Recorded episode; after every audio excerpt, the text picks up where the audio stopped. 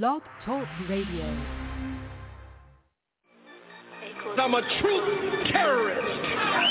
I'm a knowledge gangster. I'm a black history hitman. I'm a lie killer, urban gorilla. I gotta be a roughneck. Free the Black Panthers, FCBP, stand for Free the Black Panthers, and fuck the black police. That 13th Amendment, trying to make a slave of me. You can lock my body, can't trap my mind, not forever be free. Okay, free the Black Panthers, FCBP, stand for Free the Black Panthers, and fuck the black police. Feds infiltrated our movements for black leadership roles, but we still heads in the bill head of COINTELPRO. Show, they got me started, lion-hearted, I'm the new Mufasa. I'm all about Umoja, first in Nguzo Saba. Let's bring back the black families, we need our father. Single mama, son and daughter, that's root of the problem. Wise up, we rise up, unity so powerful. Black banks, black schools, black on, black power moves. You telling lies, think this shit gon' be televised. Black power, be scared guys that be standing there like they paralyzed. We say fuck the system, cause we above the system. We keep ARs and pistols, shotguns that's worth a crystal. But that's for self-defense, make sure we have no issues. Be sure to leave it at the door if you have it with you. This for them freedom fighters that lost their freedom.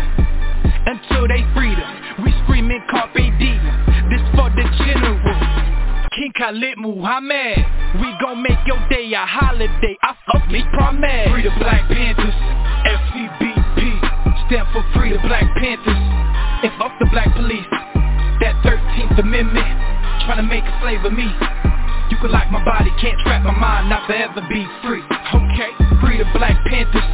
FCBP Stand for Free the Black Panthers. And fuck the black police Feds infiltrated our movements for black leadership roles But we still heads in the bill head of COINTELPRO RBG, RBG, RBG, RBG, RBG, RBG My sisters, my brothers, the council, the elders, cause that's really all I need. We suited, we booted, don't do it, you stupid, we head to the armory. Black woman and goddess, regardless, my heart just don't fuck with misogyny. Bullshit that don't tolerate it Melanated, so you gotta hate it. Barack upped up another conversation Trump finna get inaugurated, damn. Unify or die, NBPP.org First and foremost, the new Black Panther Party, no, no other Black Panther Party, we are not violent. We are for self-defense and self-determination. The most violent group in this country are the police. What is taking place by the police department to black people across this country is ethnic cleansing and genocide. It has escalated since the day that Barack Obama was inaugurated in 2008 we have a, a, a, people who are only 13% of the population, yet we make up 80% of the prisons. We have 50% unemployment rate in the black community, and it's actually even more than that because they're not counting our people that are in the prisons. The 13th Amendment says you cannot be made a slave or indentured servant unless you commit a crime. The 14th Amendment forced our people to be subjects of this government. We never had any say in that. We need our own nation. I thank the gentleman. Uh, it is clear that there's a new day on the Committee of Ed and Labor. And that committee, led by Chairman Scott, has shown itself to be the People's Committee.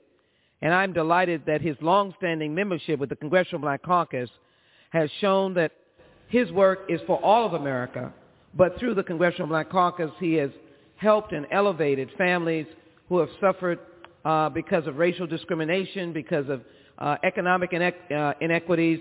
He has been focused, and certainly I want to credit him again with the work that has been done on HBCUs.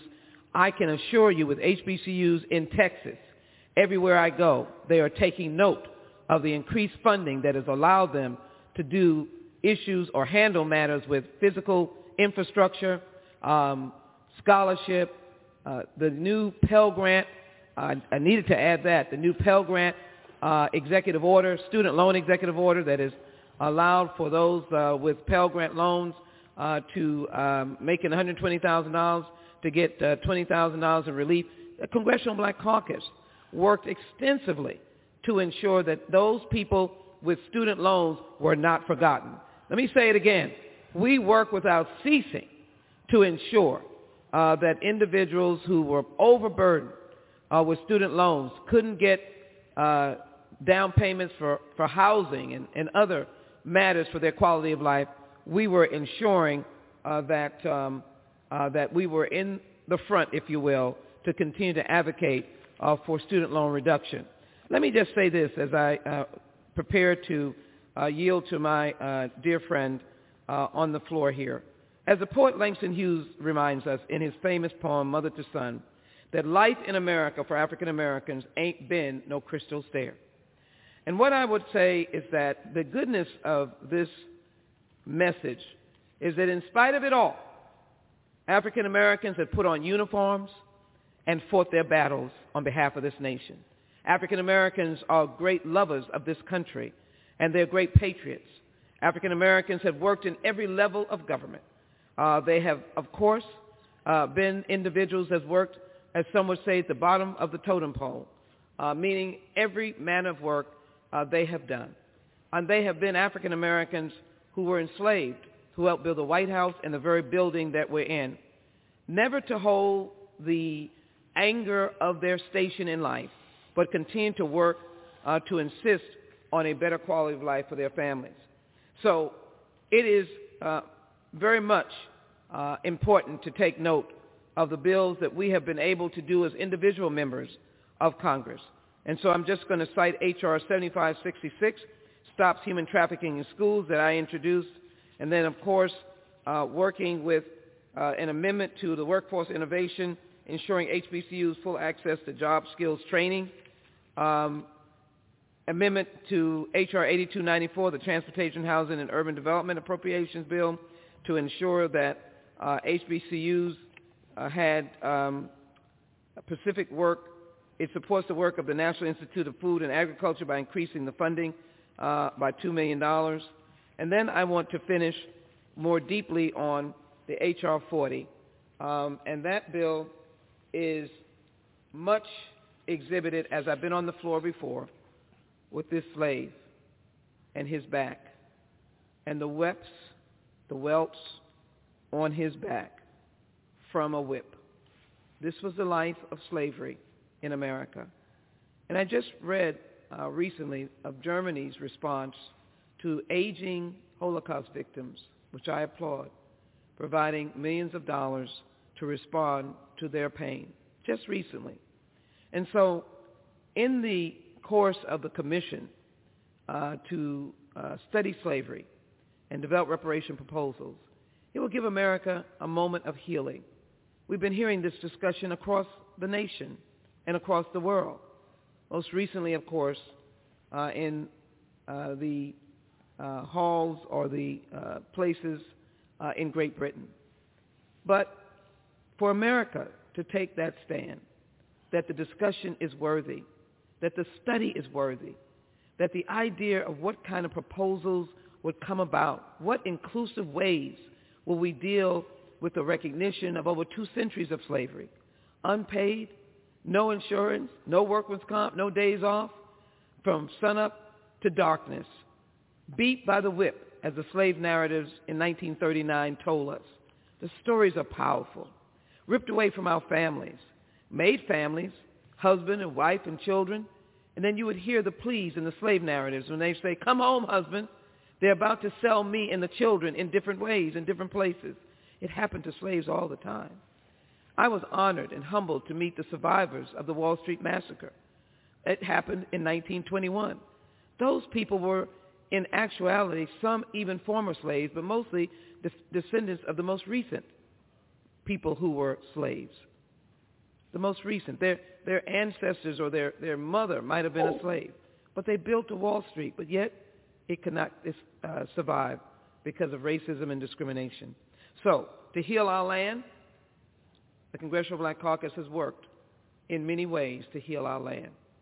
And I'm grateful of their advocacy for just a fair and simple study and assessment of what we should do to repair what occurred two centuries and continues even today. The story is long about the inequities of the GI Bill, redlining, uh, the discrimination in voting, in the criminal justice system, uh, the basis of wealth, so distinctive between other populations in this country. So I want to thank the Congressional Black Caucus for the extensive legislative history uh, that it's had over the 117th Congress. And it really is my privilege, Madam Speaker, to yield the remaining of my time uh, to speak about the accomplishments of the Congressional Black Caucus uh, to uh, our dear colleague and friend uh, who has shown himself a leader, and that is Congressman Troy Carter of Louisiana. Recognized. We just saw in that package that you have strong feelings about how the debt of reparations should be paid. You feel like it should be land. Yeah. Why I, do you feel like that's the answer? I think it's a culmination of things, but I think that if you if you're not asking for land um, as a big part of that, that maybe you're off course. If if Bill Gates, who makes all his money off microchips and computers, is now trying to be the largest landowner in the United States, you know, if you want a good sense of where to find some food, follow a hungry dog. You know, if if if, if Gates is want land, why aren't we 54% of all African Americans live in the South? We know that we were enslaved here. We know we built the economy of the South. We know we were the cornerstone of the South, said by Alexander Stephens, the vice president of the Confederacy, who Stephens County is named for, said the cornerstone of the Confederacy is, is slavery. So since the cornerstone of building this took us working for free, we deserve something. And what we deserve is land, and we deserve land grants like Dr. King asked for. We deserve to have government contracts that were 100 years in perpetuity for that land. So if corn needs to be grown, we should be granted the land. We should be given the contract to grow the corn. Why does that work? Because it keeps a dollar cycling not only in our community, but the greater community. I would like to walk out of this. Because I know you don't solve all the problems here. But I'd like to walk out knowing that if we don't deserve anything else, we deserve land, we deserve money, we deserve education. And the only other thing is, there has been, and I got to credit Yvette Carnell for saying this, her and Antonio Moore, that without something in terms of perpetuity, without some money, without some political policy, without some change, then it all equals nothing. So we need to push the line locally like what's happening in California because once one state breaks their makes them break the bank, then it's easier to repeat. But if you in Mississippi, Florida, Alabama, Tennessee, the Carolinas, Louisiana, Texas, you deserve your fair share of land. Mm. Uh, what about everybody else? Is, is uh, y'all can give it up for that, of course. Yeah. What about everyone else? Are there any other thoughts, checks, land grants, uh, free education? What is everybody else? What's in your minds about how reparations should be meted out? Land is one aspect of it. In respect to my brother Mike, the thing is we don't just want land because they'll do what they're doing in Mississippi. There's a bunch of people who live in a city, but then they'll taint the water. They will do certain things like they do on certain Indian reservations. They will pollute the creeks, things like that. So land is one option, but we need cash payments. And when we get the cash, we can buy whatever land we need. I'll add, as an international human rights scholar, there's a legal definition for what reparations is. So under international law, reparations comes in five forms. So compensation or cash must be included because that's one of the forms of reparations under international law. But there's also restitution, and that accounts for stolen land, stolen labor, stolen property, real or intellectual. So that's relevant in the entertainment space in terms of the cultural contributions of African Americans, right? The other form of reparations under international law is rehabilitation. So that can look like free medical care from, uh, from birth to death, free education, um, free legal and trauma services. Um, then there's satisfaction, which accounts for more symbolic forms of reparations, like a formal apology, the taking down of Confederate monuments, and the erecting of statues that honor our ancestors, for instance.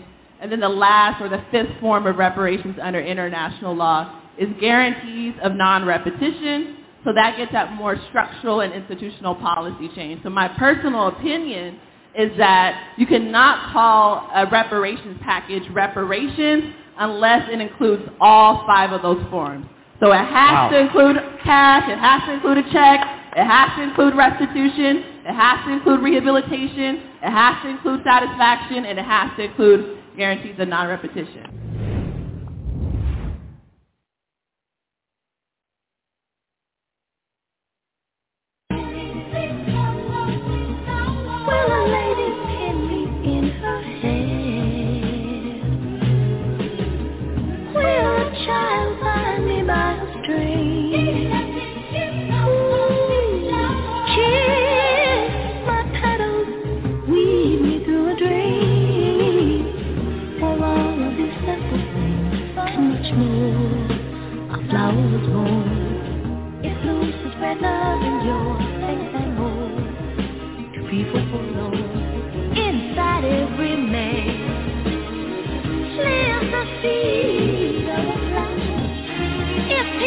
with me.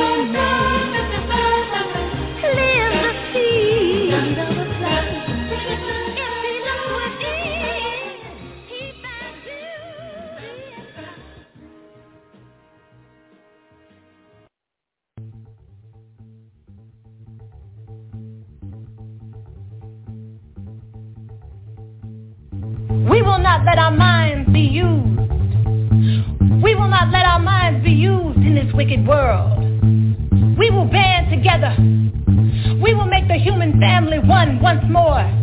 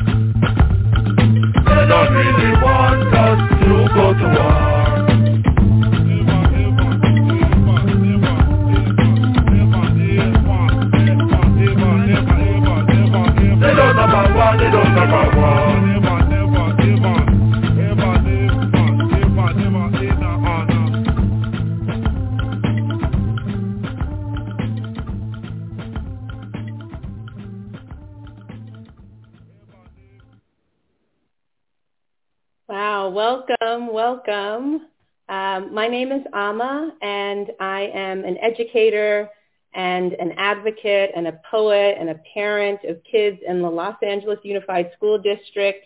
Um, and I've also had um, the blessing uh, to work with the California Reparations Task Force and several community-based organizations to hold listening sessions across the state of California to hear diverse black voices um, on the topic of reparations. And that's really how I got to know and work with the big hearts and the big team at OBI, Othering and Belonging Institute. Thank you for hosting us.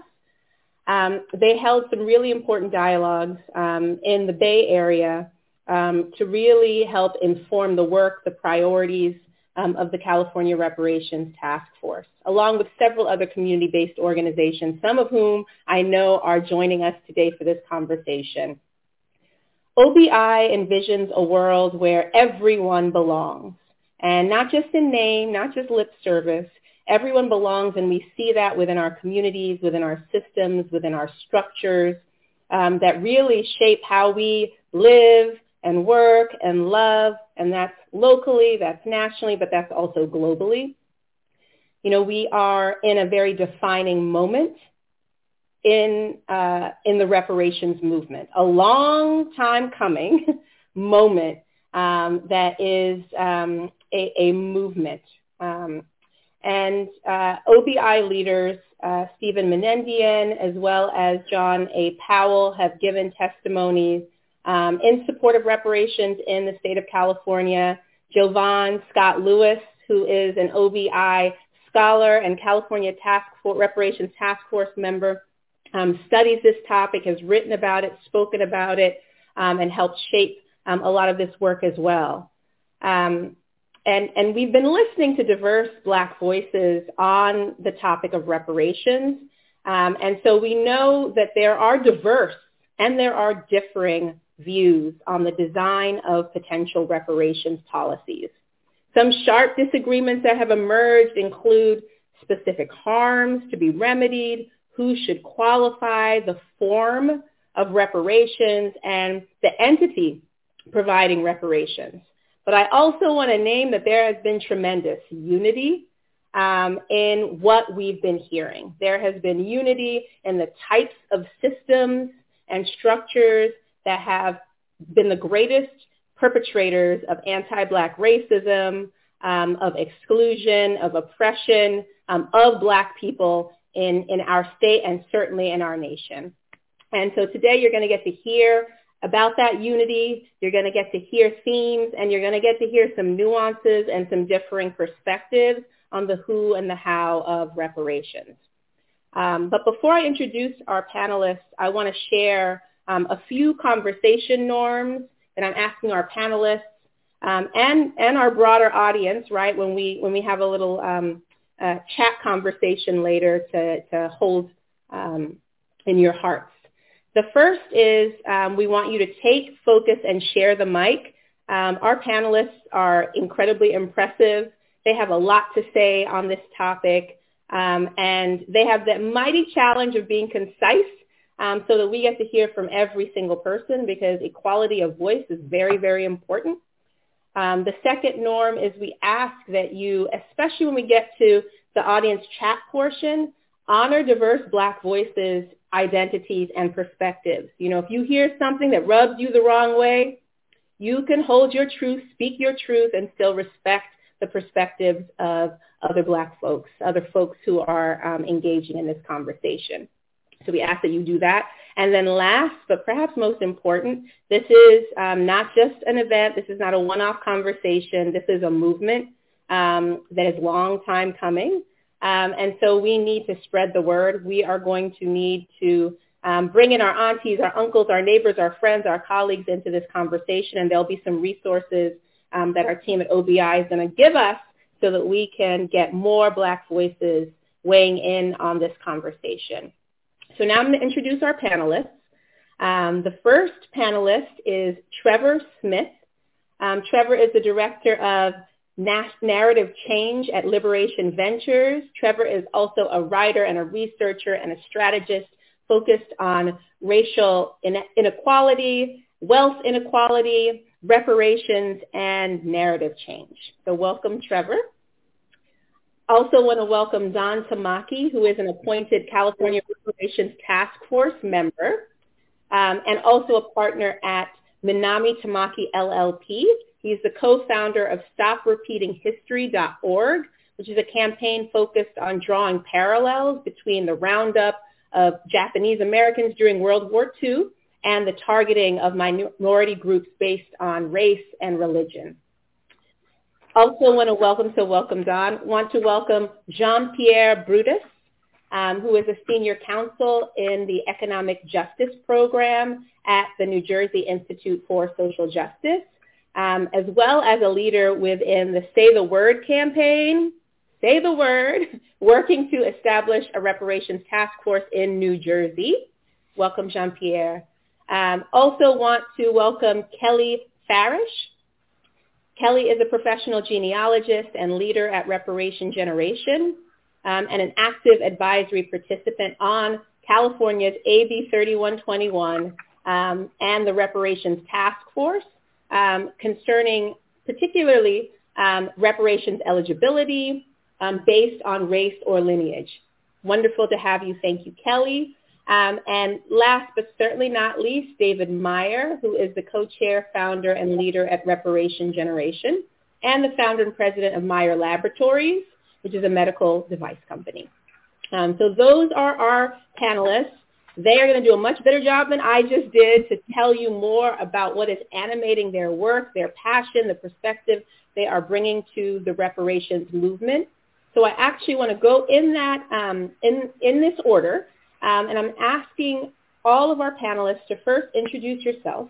Um, you know, tell us a little bit more about the important aspects of your background that drive your passion and your work on reparations. And then I want you to tell us what are the most important legislative actions, excuse me, what are the most important le- uh, actions that you want legislative bodies, policymakers, and the general public to understand in terms of the why and the how of reparations. So what's important that you want us to understand? Let's start first with Don. Thank you so much, Alma. And it's really a pleasure to be on this panel. And I want to thank the Othering and Belonging Institute for all of its good work. I did attend um, some of the listening sessions that OBI, OBI operated and did a wonderful job. Uh, so why am I here and why am I on the task force? Um, I was deeply involved in the movement resulting in reparations for Japanese Americans in the 1980s. And while there is no equivalence between the rounding up of Japanese Americans into concentration camps and 250 years of enslavement, 90 years of Jim Crow, and decades more of de jure and de facto uh, exclusion suffered by African Americans, there are some lessons that might be helpful. Uh, moreover, there's a reason why AAPIs and other non-African Americans need to support this movement. The racial hatred that resulted in the incarceration of Japanese Americans, for example, is merely, I think, an offshoot of the racial hatred and bias that has impacted the African American community for 400 years. Let me illustrate that point by juxtaposing two historical examples that on its face seem to be unrelated. In 1943, 63-year-old James Wakasa was confined at Topaz concentration camp in Utah, along with Fred Korematsu, who is a litigant in the Supreme Court that 37 years later, after the court ruled against him, I represented to reopen his case. Uh, my mother and father were at uh, Topaz and about 10,000 other Americans. One evening, Wakasa took a stroll along the camp's, camp's barbed wire perimeter. From 300 yards away, uh, a sentry atop a guard tower took aim and fired, the bullet striking Wakasa in the chest and killing him. No inquest was held, and the guard was exonerated after claiming Wakasa was trying to escape. Two years later, in 1945, O'Day Short, his wife Helen, seven-year-old Carol Ann, and nine-year-old Barry moved into the house they built in Fontana, California. Sheriffs warned Short they should go back to their black neighborhood. His real estate agent advised, vigilantes had a meeting here last night, and if I were you, I'd get my family out of here. Two weeks later, an explosion engulfed the house. Neighbors saw Helen try to beat down the flames, consuming her children. All family members died. The San Bernardino County District Attorney said it was an accident. The California Attorney General concluded no evidence of vigilante activity could be found in Fontana. Other than the fact that these events occurred within two years of each other, what ties them together?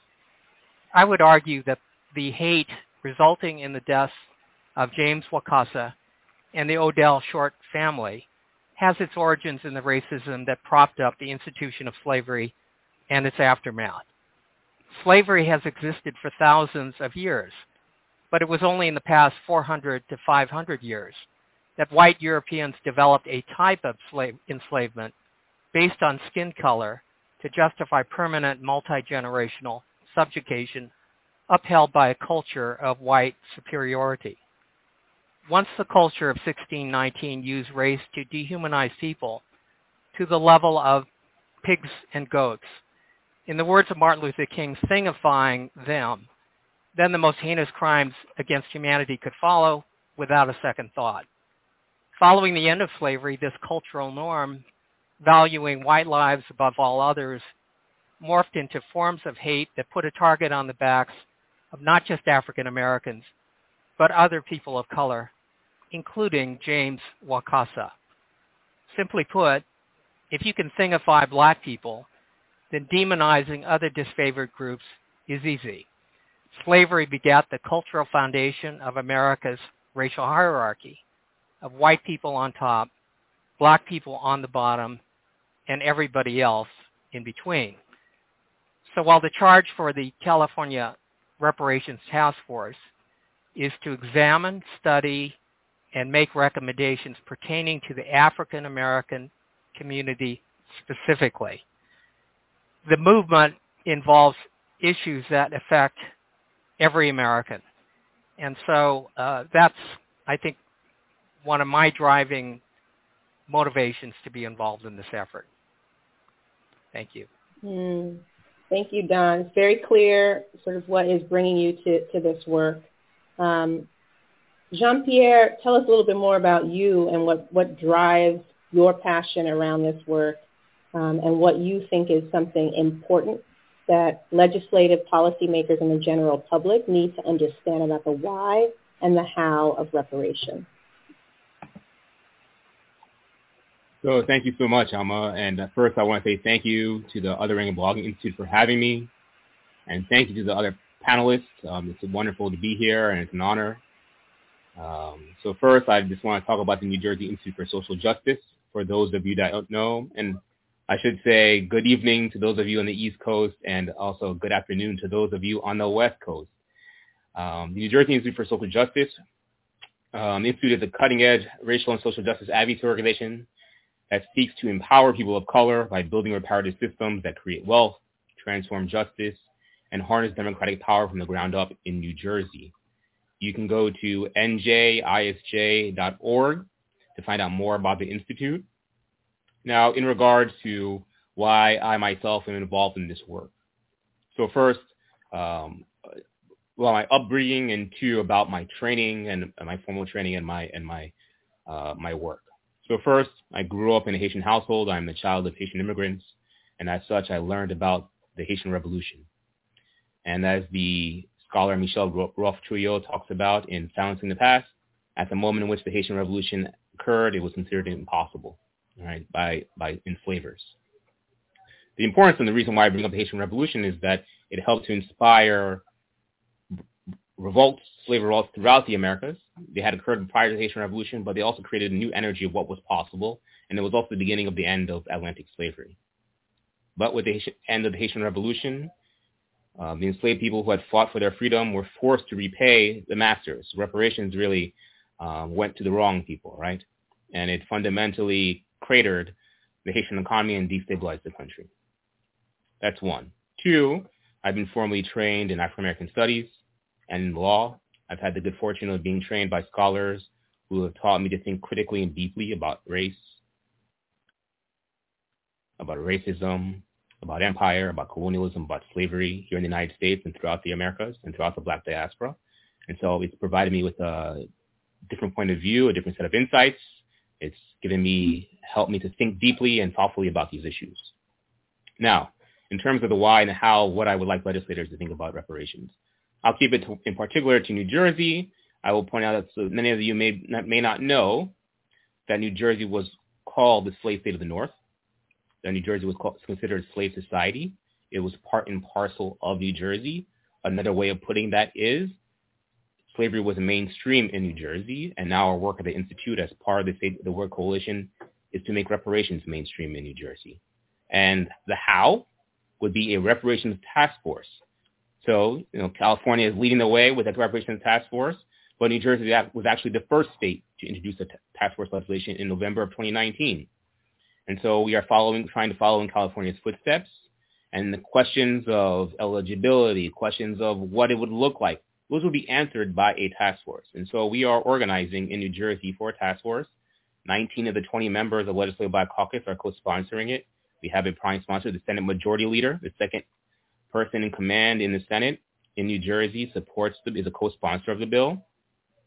And so we would like the legislature, particularly the Senate President and the Assembly Speaker, to co-sponsor and support this bill and move this bill forward. It's been three years in New Jersey. It's it's been you know much more time than California. It's now time to pass this bill. We're just asking for a conversation and for these legislators to say the word reparations and study the institution of slavery in New Jersey and also repair the harms of the aftermath of slavery in New Jersey. And so when we talk about the why and the how, why and the how, we've got a legislative task force. We want to discuss, you know, all the impacts that slavery has had. Many of you may not know this, right? When you think of New Jersey as being perhaps a progressive state or a prosperous state, there are essentially two New Jerseys. 300,000, that's the racial wealth gap in New Jersey, one of the largest in the country, almost double the national average. Um, in New Jersey, the median white family has a median wealth of 320500 and for black families, that's $17,100.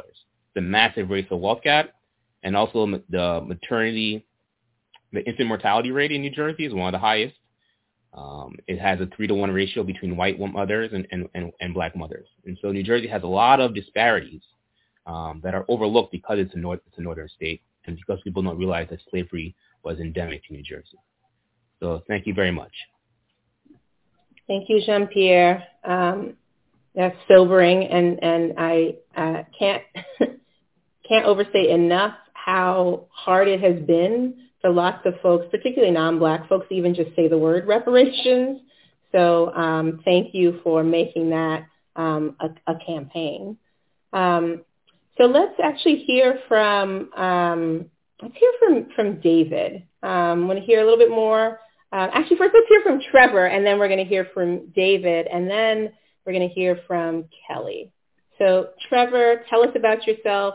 What drives your personal, professional, political passion around this work, um, and what you think is important for decision makers um, and the public to understand in terms of the why and the how of reparations. Yes, thank you so much, Amma. Um, also, thank you to the Othering and Belonging Institute for holding this space today. It is such an important space, and it is a real pleasure and honor to be here today. Uh, my name is Trevor Smith. I'm the Director of Narrative Change at Liberation Ventures. We are a field catalyst and a movement support organization dedicated to supporting the reparations movement. So as I said, it is an honor to do this work and build on the legacy of so many people, from Belinda Sutton, who sued her former enslaver for restitution and won, to Queen Mother Moore, who traveled the country to receive over a million signatures from black folk in support of reparations. This is a long movement, a movement that is older than the United States itself. I am also here because of the lives that we have lost that are in my heart every day. Uh, Trayvon Martin, who was the same age as me when he was brutally murdered, um, who I was the same age as him when he was brutally murdered. Alton, Alton Sterling, Mike Brown, Eric Garner, Sandra Bland, Breonna Taylor, Tamir Rice, Emmett Till. The list goes on and on. So all of those folks um, whose lives were lost in my eyes, were lost because of our understanding and our perception of blackness. Our narrative about blackness and how, as, in, as the way Don put it, has always sought to dehumanize black people and solidify the racial hierarchy that has always existed in the United States. So I am here in service of everyone who I named and the brilliant folks all over the country, including my good friend Jean-Pierre, who are leading the charge on the city, state, and federal level in order to make federal reparations a reality. I'm just truly in awe of the movement and the time we are in, and I'm just so glad to be a witness and hopefully a, a dutiful servant. So my background is in communications, media strategy, and over the past few years, I've been focused on the topic of narrative change. So I was very uh, gratefully tapped uh, by Dr. Darity a couple of years ago to write a chapter that explored how anti-black stereotypes have played a role in blocking wealth creation in the labor market and the housing market for black people. I looked at the ways in which media conglomerates have profited off of anti-black stereotypes from the minstrel show era to today, and then now have profited off of black culture once they can no longer directly profit off of anti-blackness. So what I would want legislatures, policymakers to know is that reparations is a process. A process, in my eyes, that should include financial and non-financial components, much like we've seen in other countries. Reparations, in my eyes, must transform and shift how we perceive black people in society. The work of reparations is also the work of reshaping national memory. Reparations is an economic project. Let's be really clear about that. We should close the black-white wealth gap. But I also want to be really clear to policymakers, to legislatures, to anyone listening, that reparations is also a political and cultural project. And that's why I'm so focused on the topic of narrative change and really excited to be here. Thanks. Thank you. Thank you. Um, I really appreciate that piece about reshaping national memory. It's so that we it, it, we don't have to have folks hesitating to even say the word reparations. Um, David, tell us about your background and, and, answer the same question. Thank you, Alma, and, and I'm honored to be here and awed by the panelists with whom I've joined. And I want to thank the OBI for letting Reparation Generation spend some time today sharing a little bit about our project and reparations in real time. To understand my passion for this, I need to share a little bit about my story. I was born and raised in San Rafael, California, just north of the Golden Gate Bridge in a white community that was segregated by design. I grew up in the 1960s and 70s within a small, strong Jewish community with a privileged middle class life. I genuinely am proud of my family's stories and successes, and for much of my life, I felt my story and that of my family's embodied the Horatio Alger myth that anyone, through hard work, intelligence, and virtuous life, can achieve the American dream. I came to Berkeley in 1978 and I stayed. But over the years of living in the city and working on many different projects, both civic and local, within the diverse egalitarian mythology of Berkeley, I realized it was not true.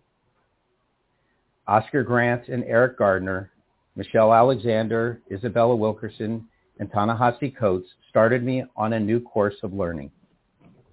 I began unpacking the more complete story of America, re-examining some of my family's mythology, painfully deconstructing some of my subconscious beliefs regarding Jewish exceptionalism, and deconstructing my own progressive liberalism, ultimately recognizing that the system of white affirmative action that had privileged me, my family, and the generations that look like me.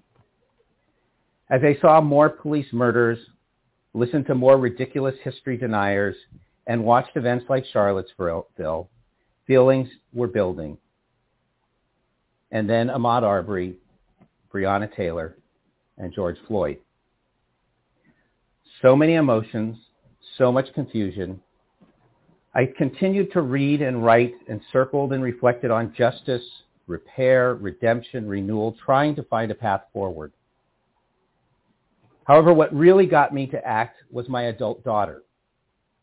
She was sitting at our Sunday supper table, having just been to a BLM demonstration in Oakland. An interested father, I was sitting asking all kinds of questions as I often do. But she just looked at me. She didn't say a thing. She didn't have to. Her look communicated everything. So, Dad, for all your progressive talk, for all your disgruntled upset, for all your hand waving, what the hell are you going to do? She basically called me out, and rightly so. If you've ever had children, you know what that feels like. I basically fell from grace. So, what do I want my fellow Americans and legislators to understand? I'm going to speak because I have much better policy people here than me. I'm just going to speak to my fellow white Americans. And I would like to share something that was shared with me regarding the fundamental truth about American chattel slavery and its afterlife vestiges, best expressed by Amos Wilson, the theoretical psychologist and Pan-African thinker, when he said, justice requires not only the ceasing and desisting of injustice, but also requires either punishment or reparations for injuries and damages inflicted by prior wrongdoing. If restitutions not made and reparations not instituted to compensate for prior injustices, those injustices are in effect rewarded, and the benefits of such rewards will continue to draw interest. I'll say that again. They continue to draw interest, to be reinvested, and to be passed on to their children. Consequently, injustice and inequality will be maintained across the generations, as will their deleterious social, economic, and political outcomes. Over the next 20 to 30 years, as me and my generation pass, we will be leaving 70 trillion, with a T, dollars. America and all Americans will benefit from the redistribution of this wealth, with a major portion being redirected into the intergeneration of black Americans who have been de- denied the opportunity to grow their wealth. So what drives my passion and my work comes back to my children and future generations. America right now is a place of brokenness, of anger and hatred and xenophobia and terrible injustice. I see it. You all see it. And we know that this is totally rooted in the discussion of today. I'm passionate about this work because my legacy and the legacy to my children is not about money. It has to be about America.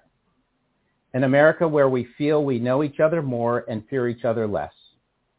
An America where there's less anger and violence and much more celebration.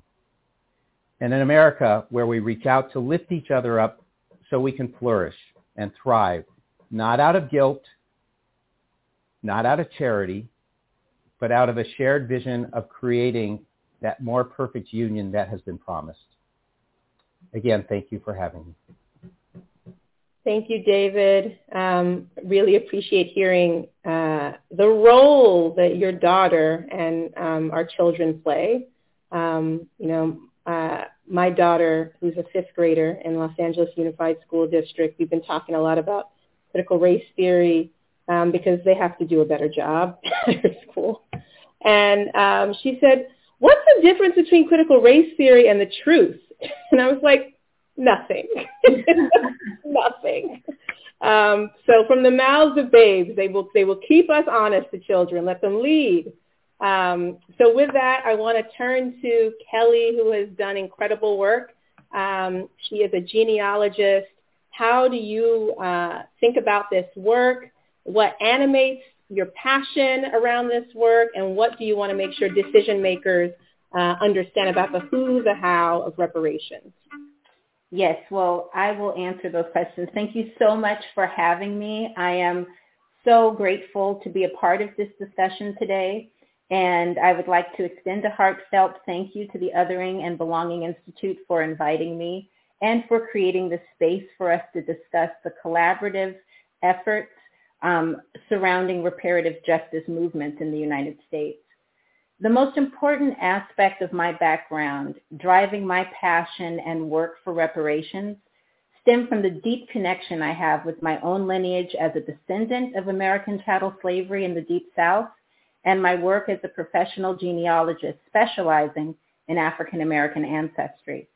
Both branches of my maternal line, grandmother and grandfather, settled Greene County, Alabama between 1819 and 1840, building the towns of Utah, Pleasant Ridge, Clinton, Union, Mantua, Boligee, and Knoxville.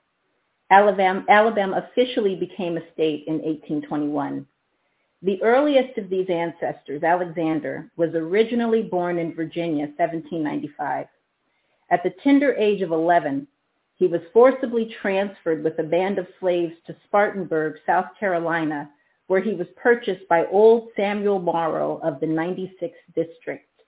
He lived in Spartanburg between the ages of 11 and 24 and had a wife and two small children there. When Samuel's son, William, decided to take advantage of land grants offered in the Alabama Territory, he took enslaved men from his father's inventory, men whose skill sets ranged from bricklaying to blacksmithing. Alexander was one of those men. After arriving in Greene County, he had more than 26 children and was married more than five times. He was 70 years old when he was freed from slavery in 1865 and 72 when he was included on the voter registration list. In 1880, he can be found living in the same slave quarters he built, and a town his labors grew. And I know for a fact that none of the street names that bear the name Morrow or the buildings or landmarks are referring to him. Through the generations of Alexander came his son William, called Buck, born 1855 the two of them transforming in distinction and title from enslaved to freedmen. Buck's daughter, Teely Ann, born 1873. Her son, Percy Thompson Morrow, born 1894. His daughter, Mittie Ann Morrow, my grandmother, born 1919. Her daughter, Marie Hicks, born 1948. And me, Kelly, born in 1977. While the Emancipation Proclamation physically freed Alexander and his son, it would be another 100 years that the Civil Rights Acts were passed, making me the first generation of Alexander's descendants born with the same rights and privileges as white Americans. By that estimation, freedom as it was imagined and described to Alexander was just offered 57 years ago making this conversation centered around reparative justice for the descendants of American chattel slavery very timely. Professionally, I spent 17 years as a financial advisor working for Fortune 500 banking institutions throughout Northern California. And I'm also currently now working as a professional genealogist, having demonstrated my civil rights at my prior, at, at my prior employment. As an advisor, I witnessed firsthand the disparate treatment of African American clients and employees. And in 2017, I, along with five other colleagues spread throughout the country, led a class action lawsuit on behalf of black financial advisors at JP Morgan Securities for its disparate treatment of the class. From that lawsuit, other abuses were discovered, in 2019, a New York Times article entitled, This is What Racism Looks Like in Banking, highlighted the experiences of both African American clients and employees at the bank, which prompted the United States Senate, led by Elizabeth Warren, Sherrod Brown, Robert Menendez, Catherine Cortez, and Chris Van Hollen to specifically write CEO Jamie Dimon to ask what he was doing about the racism and disparate treatment discovered in his banking system. After uncovering those injustices, I left the banking industry and went back to my original love of genealogy. I have helped over 75 African American families retrace their roots to the deepest parts of the southern United States. And in doing so, I have realized that that is still the greatest sin that this country has yet to solve. The fact that our ancestors were never given the freedom that the Civil War pretended them to have. And as a result of my experiences in activism and helping African Americans trace their genealogy, I was asked to come to the AB 3121 discussion about genealogy when it comes to repairing that group. And I gave testimony that explained that it is absolutely possible for African Americans that descend from American chattel slavery to trace their ancestry back to show that they are indeed a part of this system. And from that work, I am now working with Reparation Generation, who has a similar system where they are trying to help the descendants of, of, of American chattel slavery realize wealth through transfer grants and reparative transfers. We are also helping them uncover their genealogies and histories. I would like legislators to understand that we are not talking about ancient history and that we need to start in a very serious way rectifying the harms that slavery has caused in the United States.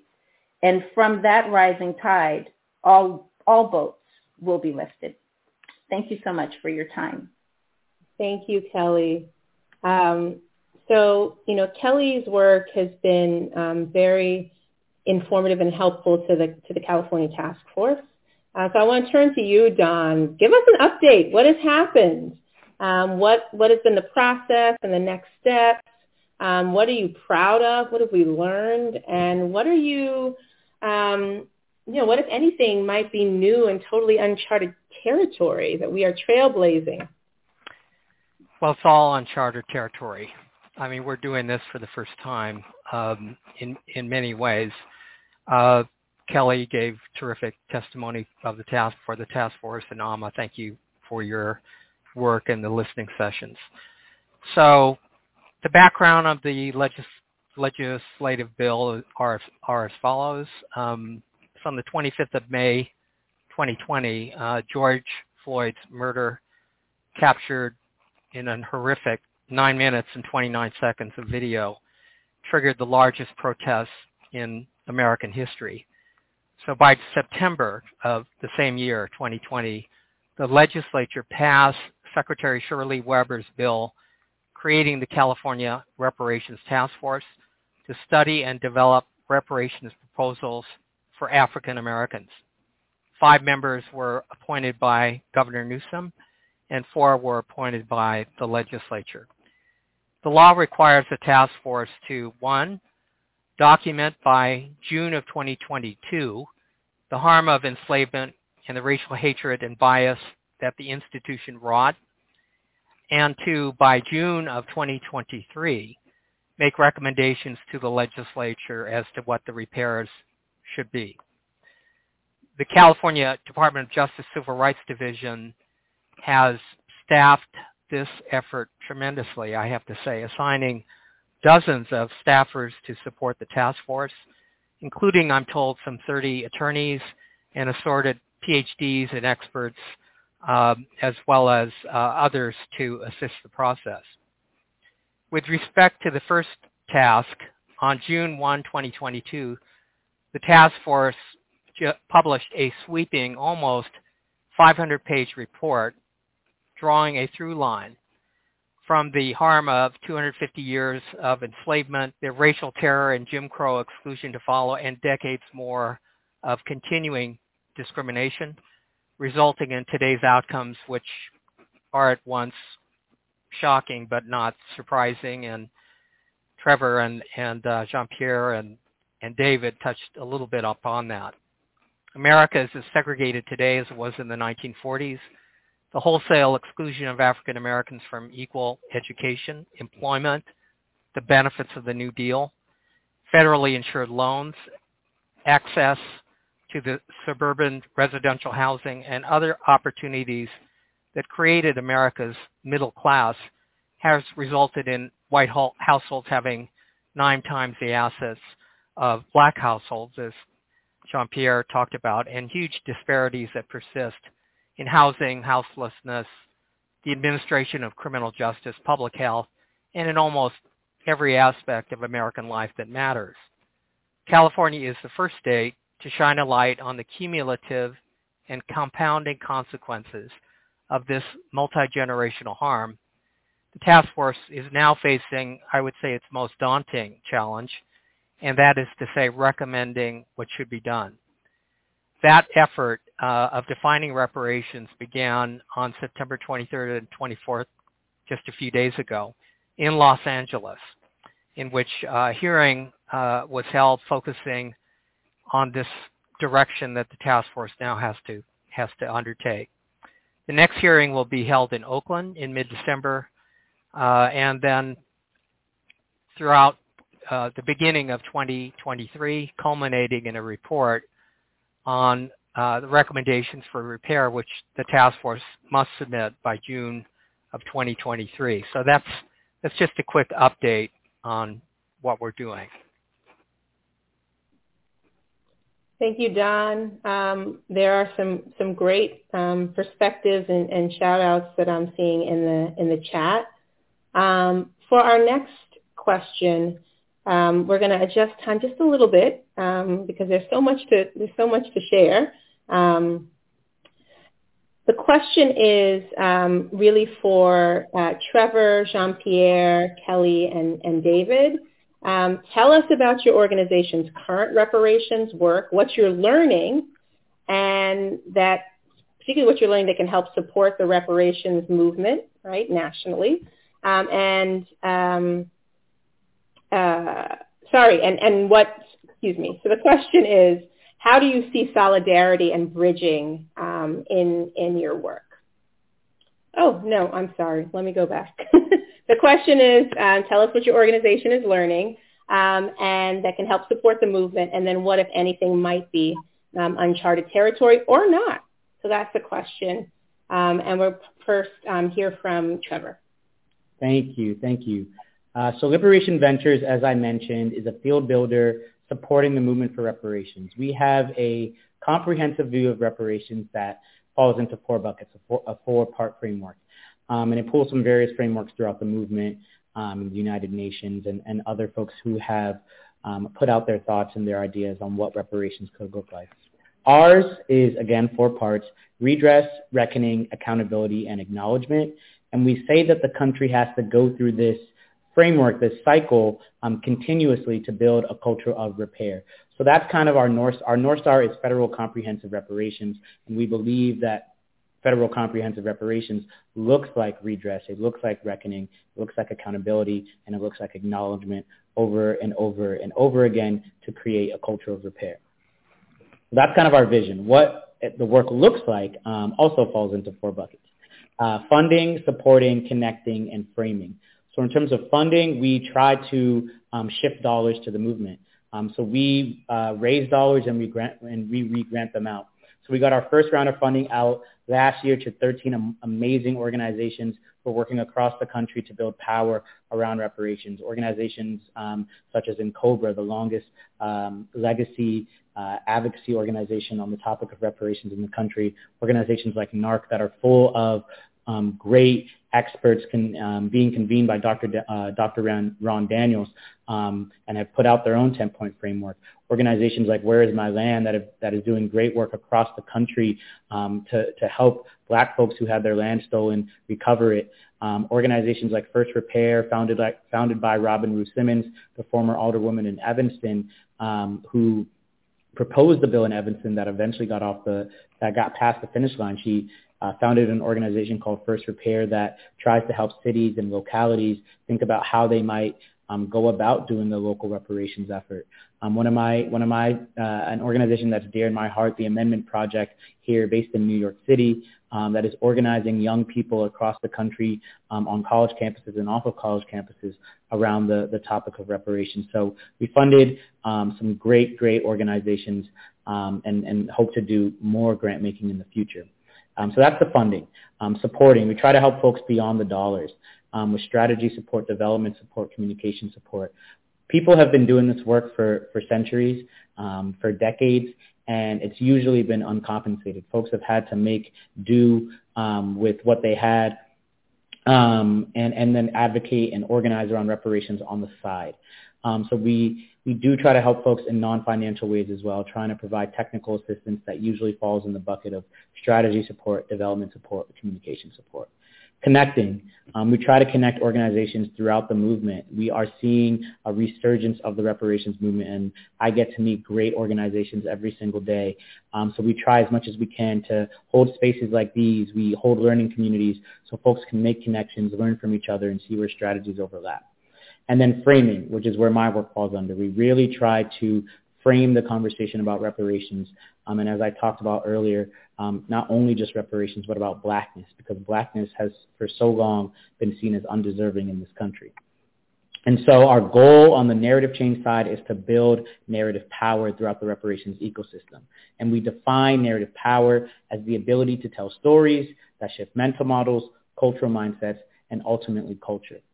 So really, we're really thinking about what are the narratives that we're up against as a movement and hope and holding the space in our first initiative called the Reparations Narrative Lab to really dream and imagine um, and think and name the narratives that we want to see out in the world.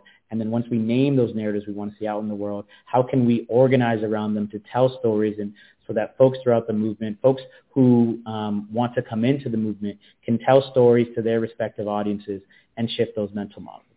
And, and so a stat that I think really illuminates kind of the essence of our work, um, recently Pew Research put out um, some polling of black people, of, of black America, and they found that 76% of black people support reparations.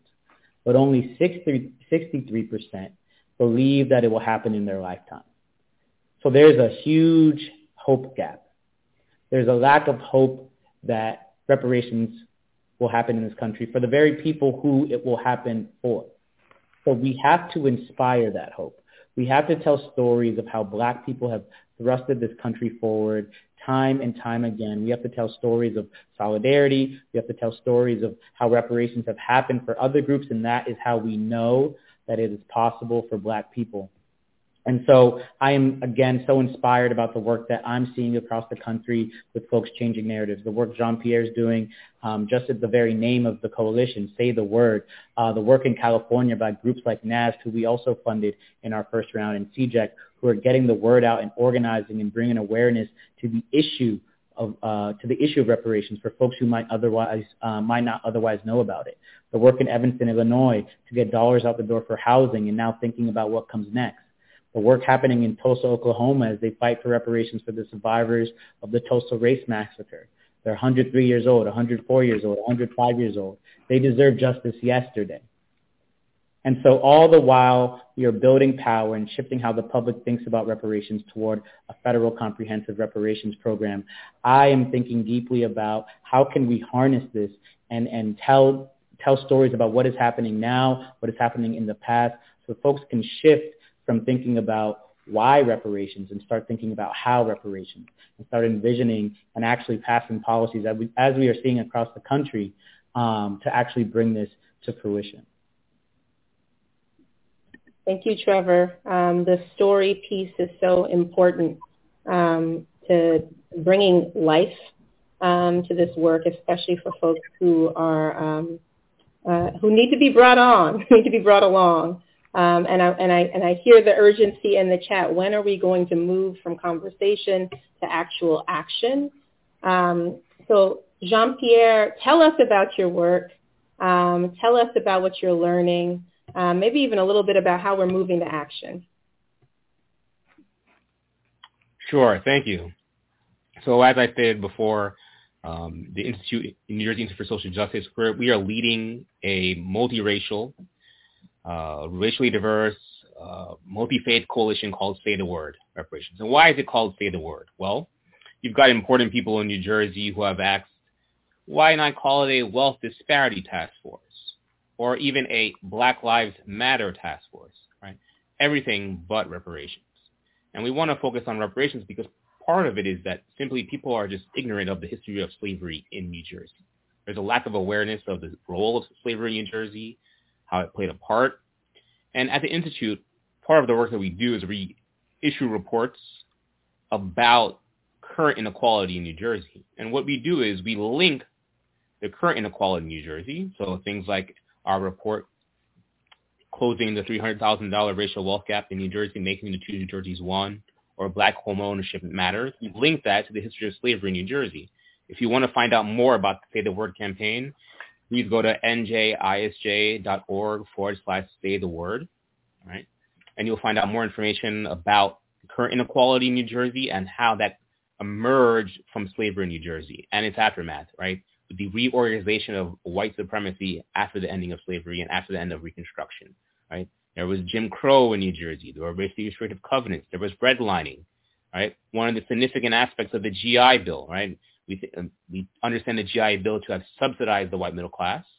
At the same time, it was barred from black people throughout the United States, particularly in northern New Jersey and in New York. So when black soldiers went abroad to fight for the double V, against fascism in Europe and come back to the United States to take and fight against fascism here, Jim Crow, they were barred from gaining or being part of the benefits of the GI Bill. So 67,000 soldiers um, who participated in World War II, fought in World War II, were eligible for the GI Bill in northern New Jersey and New York. But less, but yet less than 100 of those who benefited were black people. Right? So, and the GI Bill was significant in, in sustaining and creating a middle class. Right? So that's one significant aspect. But part of our work at the Say the Word Reparations, all right, is public education, but also advocacy. We're, we are we are organizing for a reparations task force bill to have one a conversation in New Jersey about about slavery and reparations, particularly at a time when we know there's a pernicious attempt, right, to attack things like critical race theory or the study of slavery or race in the United States, and then two to have a discussion about how we would repair those harms. And you know, my wonderful panelists have talked about how when the U.S. has focused on and invested in black people, it has helped everyone right? I think that gets overlooked many a time, right? Because reparations is seen as being a specific thing or as limited, but it's not, right? It's going to have a profound effect. Yes, it's, it's focused on black people. That's what reparations is about, repairing those specific harms. But in doing so, as the great civil rights lawyer and Professor Lani Guinier pointed out, uh, black people are the canary in the coal mine. Once you help black people, that's going to have a profound effect on the rest of the United States. So part of our work in the Say the Word, Say the Word campaign is to discuss that, articulate that. So what have we done? We've made phone calls to our legislators. We've texted them. We've set up meetings, right? Over 12,000 tweets and phone calls have been made by members of our coalition. Also gotten 19 of the 20 members of the Legislative Black Caucus to co-sponsor the bill. The primary sponsor of the bill is the head of Legislative Black Caucus. We've gotten the Senate Majority Leader to co-sponsor the bill, right? And we know this is a long process. This, this doesn't happen overnight and we're trying to get a majority of the members of the of the of both houses to support the bill. And we're following in, thankfully, California's footsteps. Right? California has charted a path, and hopefully New Jersey can follow and be the second state in the country to do so.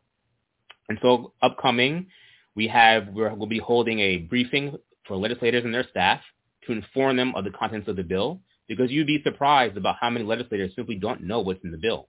They don't know that the bill is what designed to do, and I'll, I'll lay out for you some of what's in the bill. It's designed to study slavery in New Jersey. That's the main thing. And come up with solutions, right, so, to repair the harm. So it will examine the extent to which the state of New Jersey and the federal government prevented, opposed, or restricted efforts of enslaved African people and their descendants to economically thrive upon the ending of slavery. It will examine the lingering negative effects of slavery on living black people in New Jersey.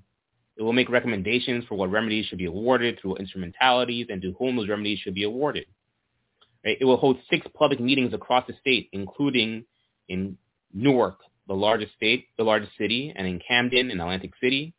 And part of what we've done also as part of the Say the Word campaign is we've gotten 13 councils to pass resolutions in support of this task force bill to show that there's support at the local level for this. So, so Newark and Jersey City the two largest cities in New Jersey have passed resolutions in support of this task force bill. Now, the bill number is A938 or S386 if you're interested in finding out more about the bill. All right. But you, one of the things that's you know maybe, maybe not so surprising is how ignorant people are of one, the history of slavery in New Jersey, and then B, for uh, legislators not to be aware of what's in the bill. All right, those two things. And so there's a lot of public education that needs to be happen, that needs to happen, a lot of public outreach, a lot of explaining of what's going on. Of some people are, you know, starting from far behind.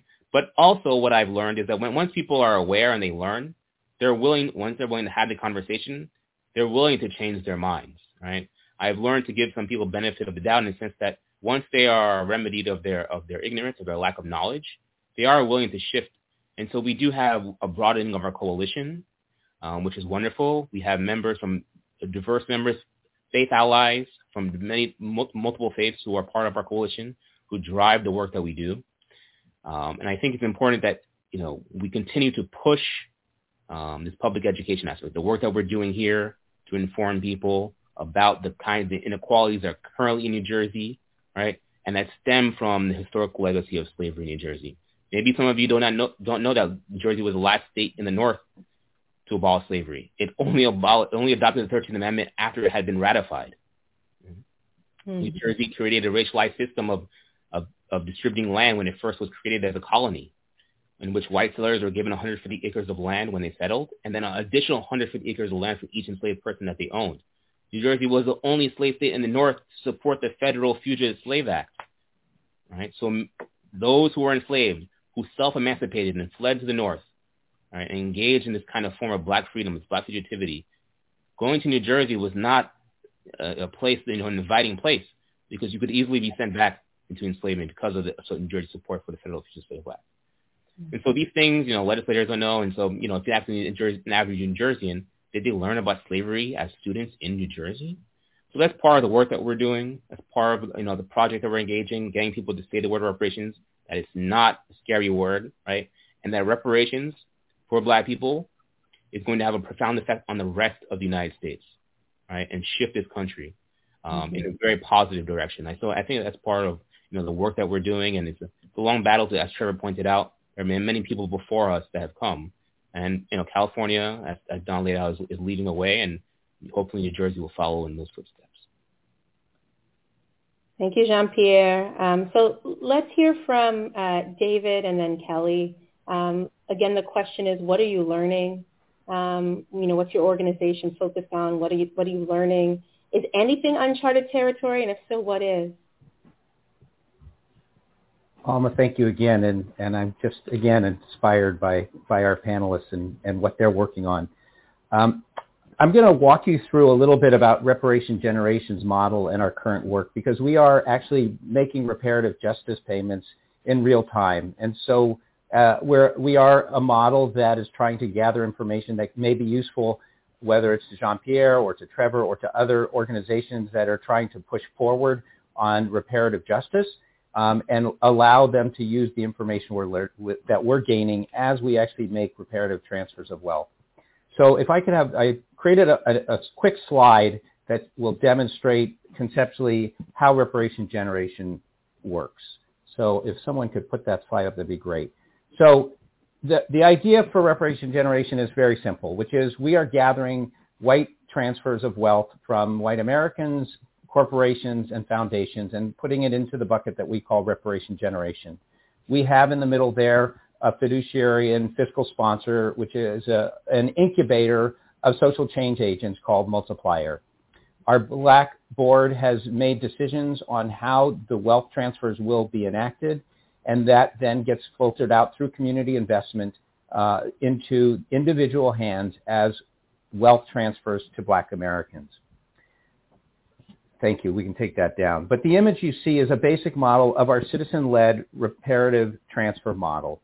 It shows our intention to raise money for reparative transfers from white Americans, corporations, and foundations, and tr- pass these through to black Americans who are descended from American chattel slavery. Our black founders lead the programming decisions while white founders hold responsibility for fundraising. The early decisions of our black founders was to focus on the wealth transfers for building pursuits of wealth through home ownership, education, and entrepreneurship or business. What's a reparative transfer? This term was developed to describe financial contributions to reparation generation. Reparative transfers are not donations, they're not charity, and they're not gifts. While we understand the importance of philanthropy in advancing valuable programs and causes, Making a reparative transfer is a conscious and intentional acknowledgement of our history, of our wrongs, and a moral payment. It's a way to reconcile the ways an individual, corporation, or foundation may have benefited intentionally or unintentionally from slavery and the ongoing vestiges of our structural systems. Reparative transfers are to be made to all black Americans, descendants of formerly enslaved people, regardless of their income status. Reparative transfer contributions and reparative transfer grant recipients are all valuable co-learners and co-truth tellers and co-creators in our model. Other core values for reparation generation include a lot of what Trevor mentioned, which are the principles that the UN Council, the, the UN came forth with in regards to reparations. It includes truth, justice, racial healing, and of course, as many other organizations say, the, the commitment to non-repeat. These are all parts of our model. All Americans will experience a positive individual and societal benefit from racial wealth equity. This is something that policymakers are advocating and we all believe, and our model is trying to demonstrate and trying to create data to support that. Reparative transfers are not a substitute. I repeat, they are not a substitute for a comprehensive federal reparations program that must be implemented to ensure all black American descendants of the formerly enslaved people of this country receive redress. We're a model. We're trying to demonstrate and trying to gather data. Another core value is evaluate. Evaluate, evaluate, evaluate. And we're fortunate enough to have partnered with people from UC Berkeley in creating our modeling program and our evaluation program that have helped us come to understand the impact of our intentions and make positive changes as we go back forward. As we learn, we are developing an understanding of what we call critical elements of reparations in action, or what we call CERIA. If you're interested, we're happy to share what we find, and we will be publishing as we go. Mm-hmm. This is very quick, and I really encourage you to visit our website where we have more information on our reparative concepts and, and core principles. I have one more slide that I'd like to share with you, and then I'm going to let Kelly talk about what we're learning and the impact this might be having. So this is strictly discusses the process for which a black American would apply and receive a reparative transfer of wealth. We, our first pilot program has been modeled and implemented in Detroit. Reparation Generation's application process is made available only on our website. People learn about Reparation Generation's program through the website, through local PR campaigns, media feeds, social media platforms, as well as communications from local banks and members of the Detroit Realtors Association, which is an affiliated member of the National Association of Real Estate Brokers. Now here, let me just mention that our first pilot project was specific to the transfer of wealth in the process of buying a home. So this was our first element. So the, uh, the receipt of a transfer grant by a recipient was predicated on them buying a home. However, it was not necessarily for the purchase of a home. It was part of a wealth transfer. Uh, thank you. You can take that slide. Now, this just walks through actually how they go through it. They submit an application to Reparation Generation. Within a very short period of time, they go to get a response from their application. If they get the green light, they then begin preparing the documents needed to uh, complete the home purchase. David, yep. this is very important, and I want to make sure that Kelly gets um, a chance to really dig in. Yep. Um, so Kelly, if there's any additional context you want to share on this, um, but really the floor is yours. Please share. Okay. David. Perfect. That's great. Thank you, and I'll let Kelly share what we've learned.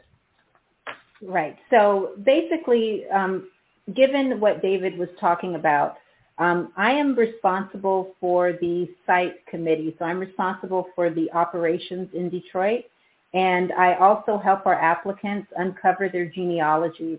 And the first thing that we learned um, when I was invited to join Reparation Generation, it was because they needed help with applicants not being able to trace their lineage. It was a difficult um, process for them. We have a lot of millennials and uh, Gen Z people that are um, and our program is based in Detroit, and they don't know their family outside of Detroit. So when I came in, I started helping them go through that genealogy journey. And every person that I've helped, we were able to uncover an enslaved ancestor and continue their application that way. Another thing that we're learning is that there's a big conversation about what reparations will eventually look like. Will it be just cash payments or will it um, have programmatic components? And from my experience in looking at our applicants and the applications that go through, and you'll see Bank of America also doing something similar, there has to be something done in a programmatic way that addresses the fact that most of the wealth building tools in the United States have to do with you being able to apply for and receive a loan of some type. And that means that you have to have consistent income. You have to have great credit scores. Um, there are all of these things that are in the way of African Americans actually being able to take the money that we give them and go and build wealth with it. So what we're noticing is that um, just in our program, cash payments by themselves, they should be coupled with programmatic relief. Um, and the third is that we we started this process not knowing if white Americans were willing to also, and in, in addition to talking about the issues that we're having um, in, in race relations, if they would fund um, reparative transfers because the state of California is eventually going to ask the state whether or not this is something that they will um, contribute towards or, or that they want their tax dollars to go towards. And what we found is through the house parties that, that we have given in Berkeley, so it's a gathering of people that discuss race relations and their part and their privilege, 167 patrons so far has given over $500,000 to our efforts. So we believe that it is white Americans are ready um, to enter into this exercise. We believe that the genealogy component is very doable.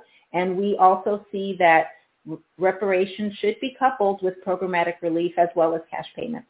Thank you.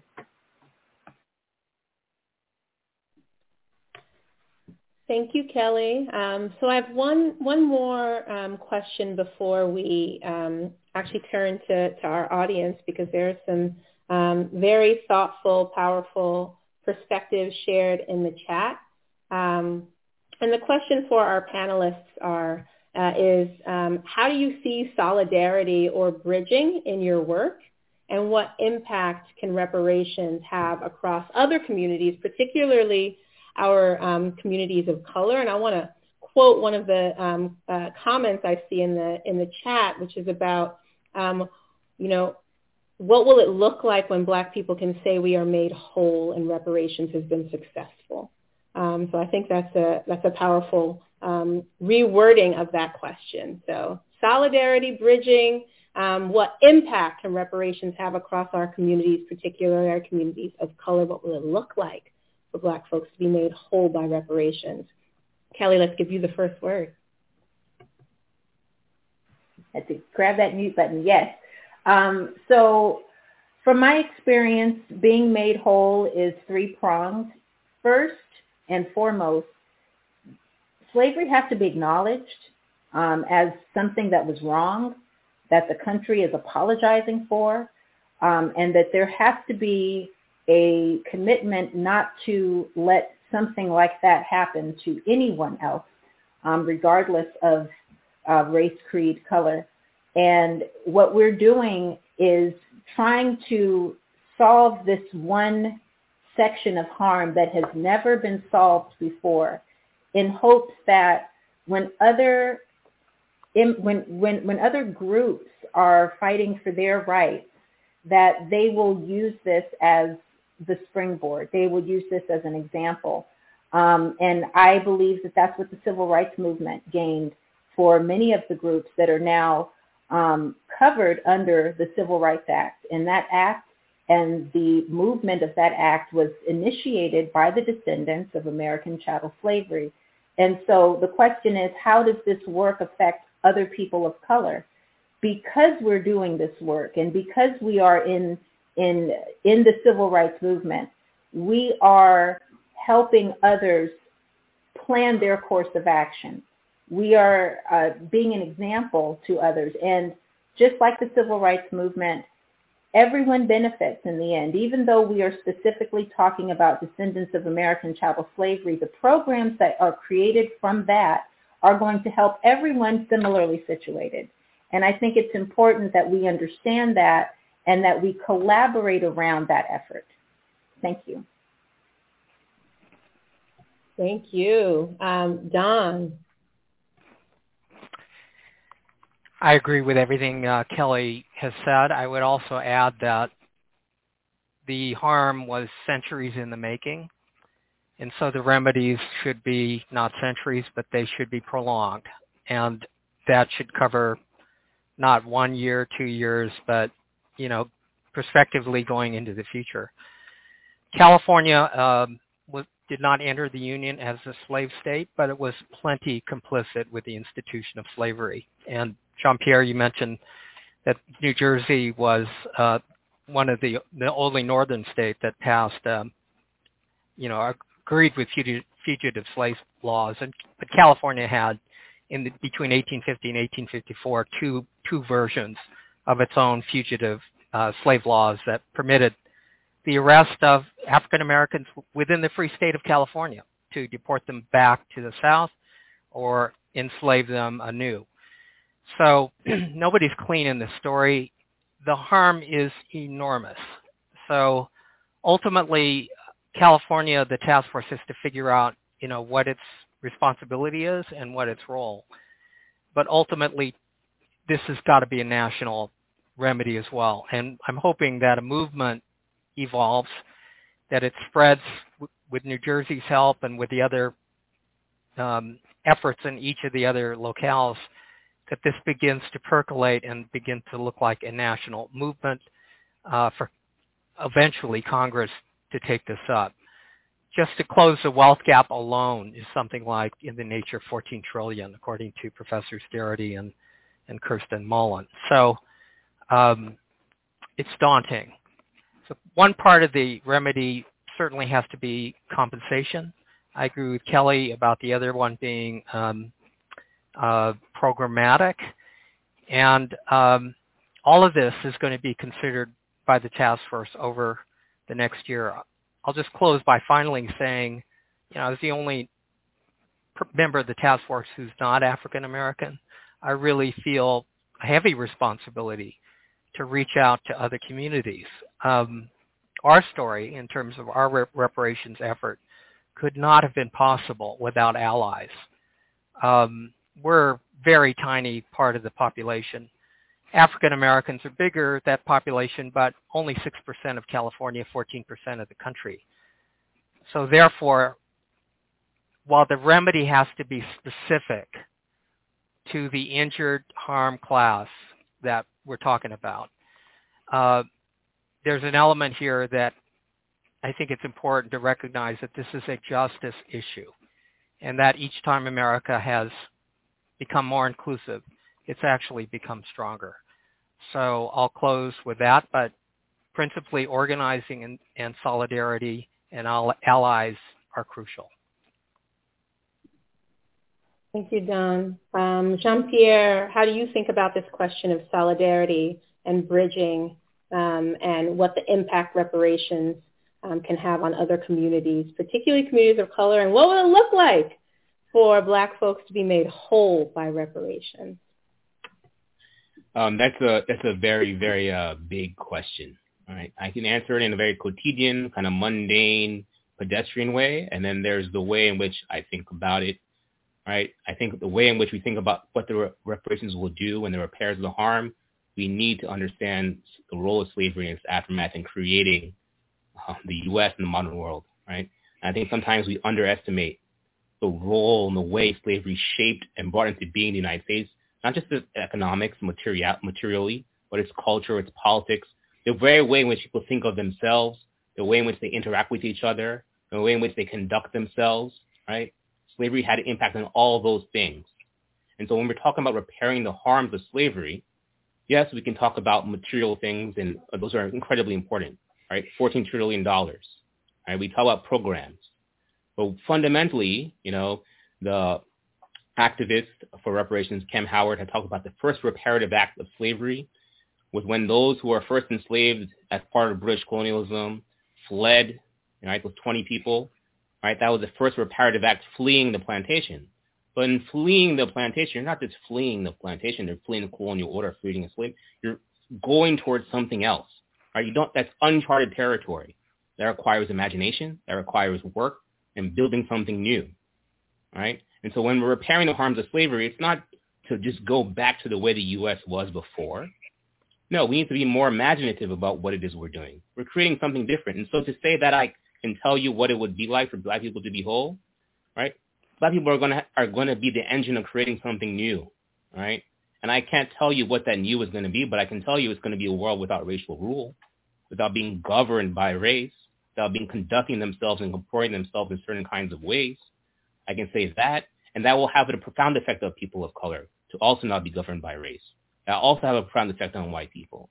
And so when we think about reparations, we need to have a more visionary understanding of what reparations can do because of the way slavery had a profound impact on creating the way we are today, creating the very ways of being, creating the very kinds of inequalities, the very words and language that we use to conduct ourselves, the way we act, the way we talk. And so when we think about reparations, yes, we can think about it in, in quotidian and material, and those are important, profound ways of thinking about it for sure. What we also need to think about is what kind of what can we do with our imaginations? What can we do? We think about a different kind of being in the United States. I don't necessarily have those answers, but I can tell you when we repair the harms, we in this current moment wouldn't be able to recognize that new world, right? Because we're so affected so deeply by slavery, we don't even understand fully how deeply we are affected by it. Thank you, Jean-Pierre. I've been toggling between, um, you know, list, listening to our panelists and also checking in on um, really thoughtful things that are um, being shared in the comments. So I just want to encourage everybody to take a look. There are some advocacy opportunities and resources and, and great and important perspectives being shared. Um, and now I actually want to turn um, to focus on um, our public comments. Um, so we have a question for you all, um, all of our um, attendees. Um, so warm up your fingers if you haven't typed in the chat yet. We want you to. Um, and the question is, what would you most want reparations to accomplish? What would you most want reparations to accomplish? If you had to pick one or two, what is the most important thing that reparations at the end of the day accomplish? Um, and while you're typing your thoughts in the chat, we're going to play. Um, we're going to bring Minnie back on. We're going to play a little music, and when we when we fade the music, then it's time for us to come back, and our panelists are going to react to what they have read in the chat.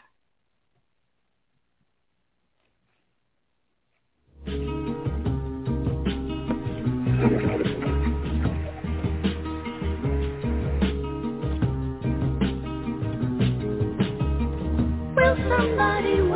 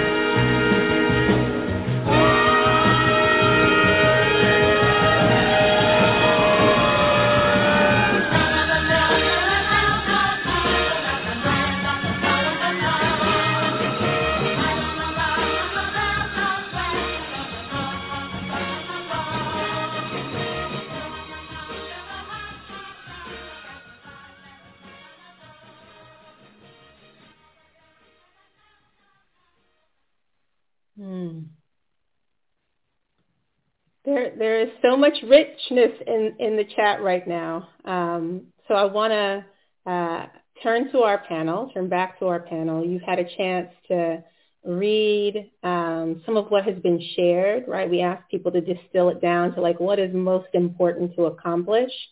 Um, and for your closing remarks, I want you to speak to what you're seeing from our people in the chat. Um, and then what is the most important action you really want everyone to consider taking um, to advance reparations. And let's uh, start first with Don, and then we'll turn to you, Kelly. Don, you're on mute. Sorry. Reading the chat, I mean, all of these things are tremendously important and worthy. Um, how do you how do we accomplish this? Um, can't do it without creating the political will at a legislative level. The remedies that need to be done are legislative remedies, both at the state level for all the states, but most importantly at federal level.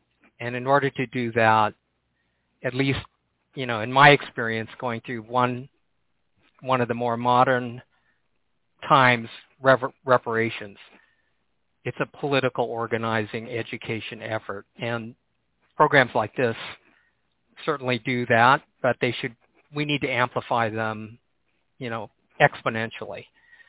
Um, I think the other piece of it is beyond closing the wealth gap and housing and specific things, one of the things we learned in our movement was the restoration of identity and that is has to do with acknowledgement of the wrong, um, to shine a light on buried and erased history that is a subject of willful amnesia.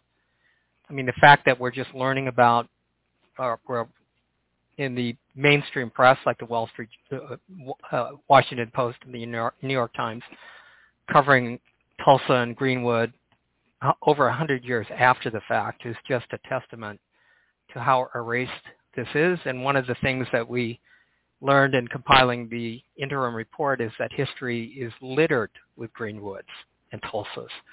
It happened all over the place.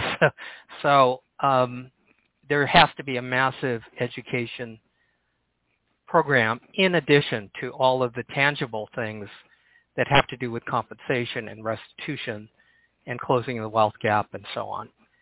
Um, I just close by saying these comments are helpful as the task force goes into its next and most important phase of determining what the reparations might be with respect to its recommendations.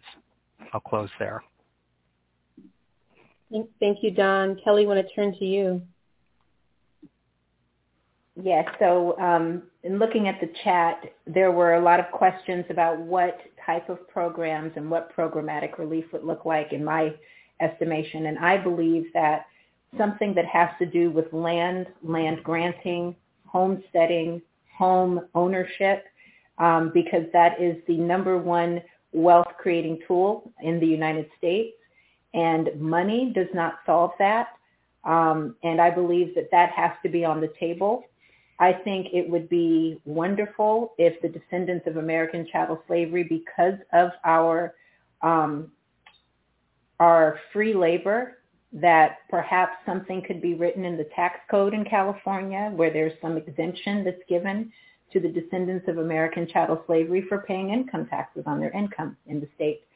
Um, those are the types of programs that I think um, can happen in a legislative setting like Don is expressing that um, individuals cannot um, recreate or uh, address uh, systemic harms that were caused by a country.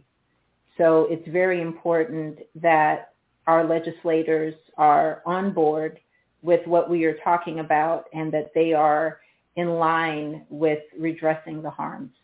Um, what have we learned in Detroit? We have learned that programs are important. Um, that just giving money, just giving $25,000, that can be gone in a year. And like Don expressed, whatever uh, payments, monetary, programmatic, it should be generational. It shouldn't just be something that could dissipate in a year. Um, but thank you for the comments, and I appreciate um, being able to talk to talk to you all today. Mm. Thank you, Kelly. Um, Trevor, what are you seeing that you really want to react to, respond to in the chat, and what is the call to action you want to offer our audience? Yes, um, I'll lift up uh, Grace's comment. Um, she said, given centrality, given the centrality of slavery to the development of U.S. racial capitalism, how can reparations address systemic roots of racism and of key U.S. institutions? And I think this is exactly uh, the point Jean-Pierre was making. Um, I see reparations as a world-making process. And if we look at reparations as a world-making process, building this new world, then we have to go to the root of the issues. And, when you go to the root, and you see that slavery is at that root, and you also see that settler colonialism is at that root.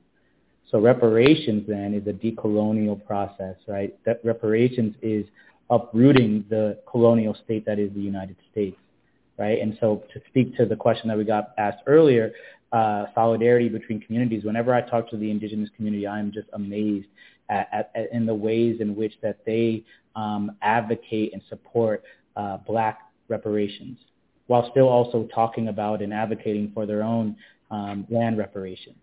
And these two things can coexist, and they have coexisted over time.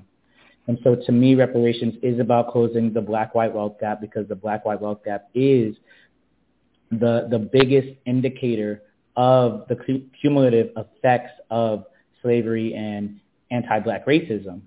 But it's also about more than that. As I touched on earlier, it's a political and cultural project transforming the systems, dismantling U.S. racial capitalism, as Grace pointed out, and then really, as Jean-Pierre pointed out, envisioning a new future, a new country that has really rewritten and lived up to these values that it espoused in the Declaration of Independence.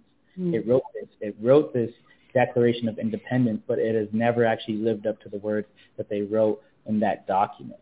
So reparations is actually tearing up that document and rewriting something new. Mm-hmm. Uh, David, what are you seeing in the chat um, that you really want to respond to, and what's your call to action? Uh, well, first, I, again, thank you for including us, and I'm really inspired by the, the conversation today and the intelligence of our audience. Uh, I, I'm drawn to all the conversation about uh, the issue of truth, justice, and equality. And um, I think my call to action is something that we're doing in Reparation Generation, which is we're having house meetings where we're calling in individuals uh, who have lived a privileged life to have this conversation about the, their truth, which has given them that privilege, and that they wish to seek justice, and continuing to gather more and more voices because, as Don said, this is a legislative process. But the legislature will not move forward without enough voices to kick their butt and make them move. And that's the truth of how legislation happens. And so I feel that we need to gather our voices in this forum today and other forums such as House meetings. We need to build a movement and uh, and we have to practice saying that word. Mm. Thank you. Speaking of saying the word, Jean-Pierre, let's give you the last word. Um, what are you seeing that's, that you want to react to, and what is your call to action for us today? Sure. There is there is a lot of great um, uh, stuff. I would say I'm not, I hope I'm pronouncing this. I think it's Meg Red Yellow. You know, broad scale economic justice. I don't think it's possible to really do reparations for Black folks in the U.S. without destroying a lot of harmful enterprises that hurt our communities right? And I think, you know, Trevor touched upon this. I touched upon this earlier, um, you know, the building of something new. But I do think, you know, to Don's point, um, this is a legislative process, right? And we need to organize and build power, but also um, we need to have conversations, everyday conversations with our neighbors, continuing these conversations we have here, because we do have to show that there's political will, there's every, will from everyday people to ha- to put pressure on the legislature to get this done. Because stuff that's done at the local level and the state level is really to inform what can happen at the national level, legislative level, and that's where the true kind of change that we want to see will happen around reparations. And I also want people to think um, and to retain their imaginations, right? because part of changing the narrative is having imagination to create and articulate an alternative, but also um, when facing power, power is the is really when you're you're down at your, at your most uh, weakest is when you can't think of any other possibilities. And so when you always retain the possibility that there can be something different and that we can continue to push for reparations even when we're facing um, challenges, I just ho- hope that you know those listening and the people that you talk to always retain that kind of hope because pushing against power is a lot of work, and we're organizing for power, and we want to shift relations of power. And so hold on to your imaginations. Because remember, I, I bring this, this is why I brought the Haitian Revolution at the beginning. It was considered unimaginable when it happened. But it was the people who, who were enslaved who had their own notion of freedom.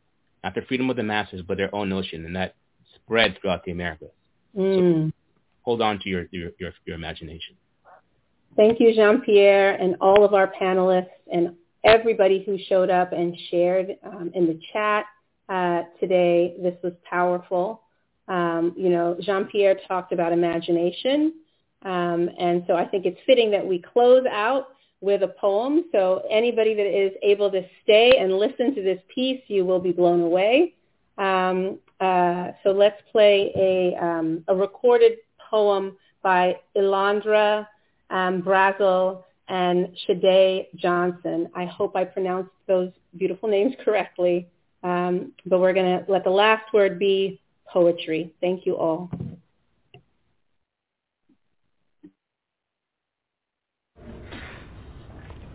In 1843, this is life for black women, the story of our grandma and her mom and our great-great-grandmother hide in the bruises on their back, each scar marks a point in their history.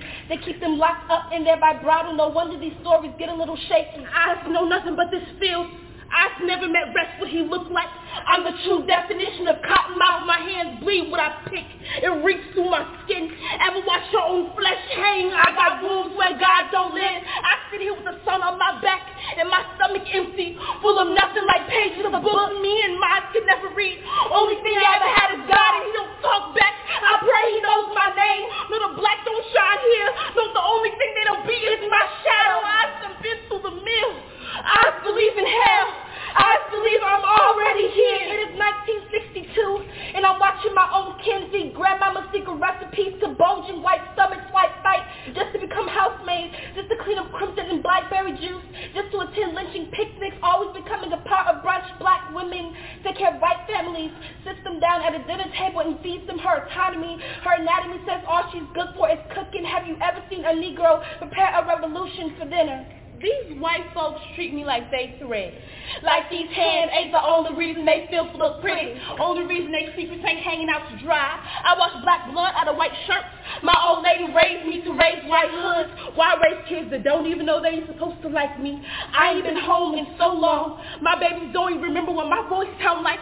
And I'm still here putting food in the racist belly. Woman in me knows how to sweep things under the rug. Black in me knows what being swept under the rug feels like. It is 2017 and slavery is not over, but has adopted a covert cover hovers over. Welcome to post-traumatic slave syndrome. The exchange system where we trade auction block goodbyes, the bidding farewell to fathers on factory time. Black men are still on the market to buy the strange fruit doesn't fall too far from the tree. Our people lay right under it in streets. Do you think I care about what my ancestors went through? I got white men taking care of me. Now ain't that what Martin fought for? I don't need to read to know that we used to be slaves. I grew up praying for a dime. Now my sons got Jesus around their necks. What if you grow up believing me for a jail cell like, like his father did? I can't watch his name fade into a number because it's the mother's job to protect her son. But how can you stand in front of an entire gun range? I break chains all by myself. Won't let my freedom rot in hell. Freedom, freedom, I can't move. Freedom, cut me loose. We are not your slaves. Three stitches of sin. Only a man touching your racism of the sky. Make it unrecognizable. So different that we don't even notice. We're still a target.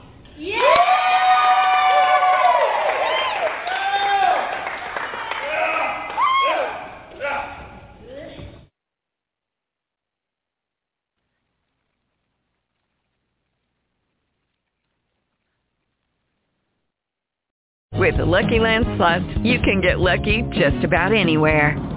This is your captain speaking. Uh, we've got clear runway and the weather's fine, but we're just going to circle up here a while and uh, get lucky. No, no, nothing like that. It's just these cash prizes add up quick. So I suggest you sit back, keep your tray table upright, and start getting lucky. Play for free at LuckyLandSlots.com. Are you feeling lucky? No purchase necessary. Void where prohibited by law. 18 plus terms and conditions apply. See website for details.